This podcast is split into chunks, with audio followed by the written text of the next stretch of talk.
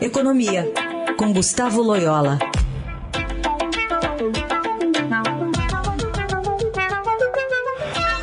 Loyola, bom dia. Bom dia. Oi, bom dia. Loyola, fala um pouquinho sobre o desemprego, né? A gente teve o avanço da vacinação contra a Covid, o retorno do funcionamento de atividades econômicas, né? Com a reabertura do comércio e tal, que reduziram o desemprego no país nesse terceiro trimestre, mas a renda do trabalhador teve uma queda histórica. A qualidade desse emprego também não está muito boa. Essa é uma tendência para os próximos meses também? Bom, é, é, a, a, questão da renda aí é basicamente resultado da inflação.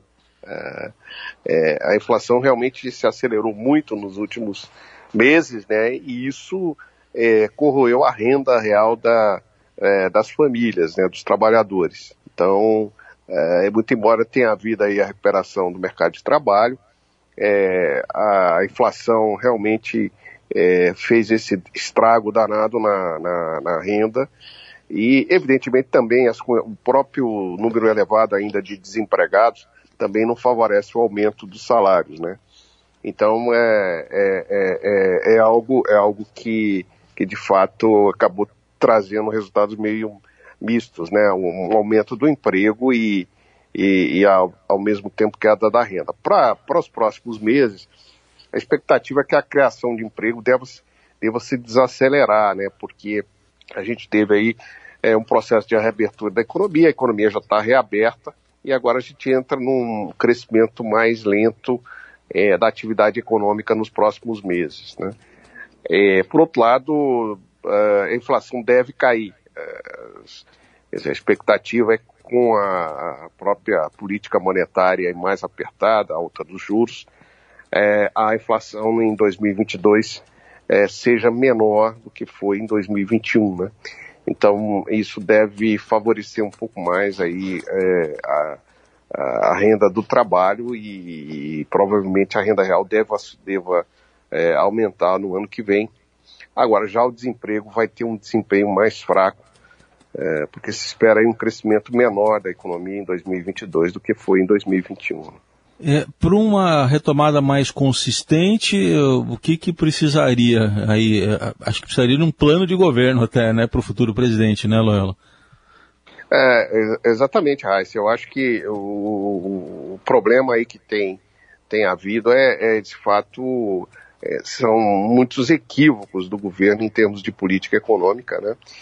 E não apenas isso, mas também é, as turbulências políticas, é, a própria inflação né, deve, se deve muito aí a, ao desempenho da taxa de câmbio, é, que por sua vez está associada à piora da percepção é, dos investidores em relação ao Brasil.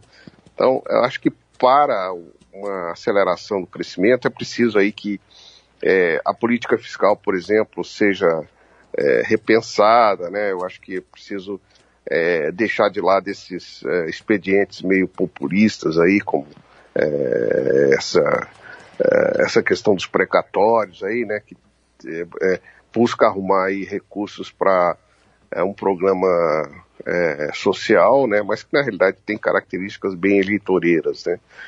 E, e a recuperação da confiança do, dos investidores no país, mas que o ano que se possa reduzir as taxas de juros, né, e a inflação cair, a atividade econômica é, voltar a crescer com o aumento da, também da confiança né, dos investidores. Né.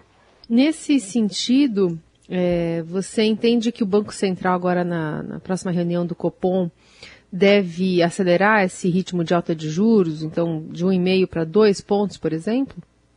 Não, eu não creio que ele vá acelerar, né? Eu acredito mais que ele mantenha o ritmo é, de 150 pontos de, de alta, né? É, eu acho que isso, isso é, seria o. É o que o ele está sinalizando pra... e me parece que seria o correto. É. E seria o suficiente para o ano que vem manter, então, a, a, a, taxa de inflação? É, seria suficiente, é, é, evidentemente, não descartando, né?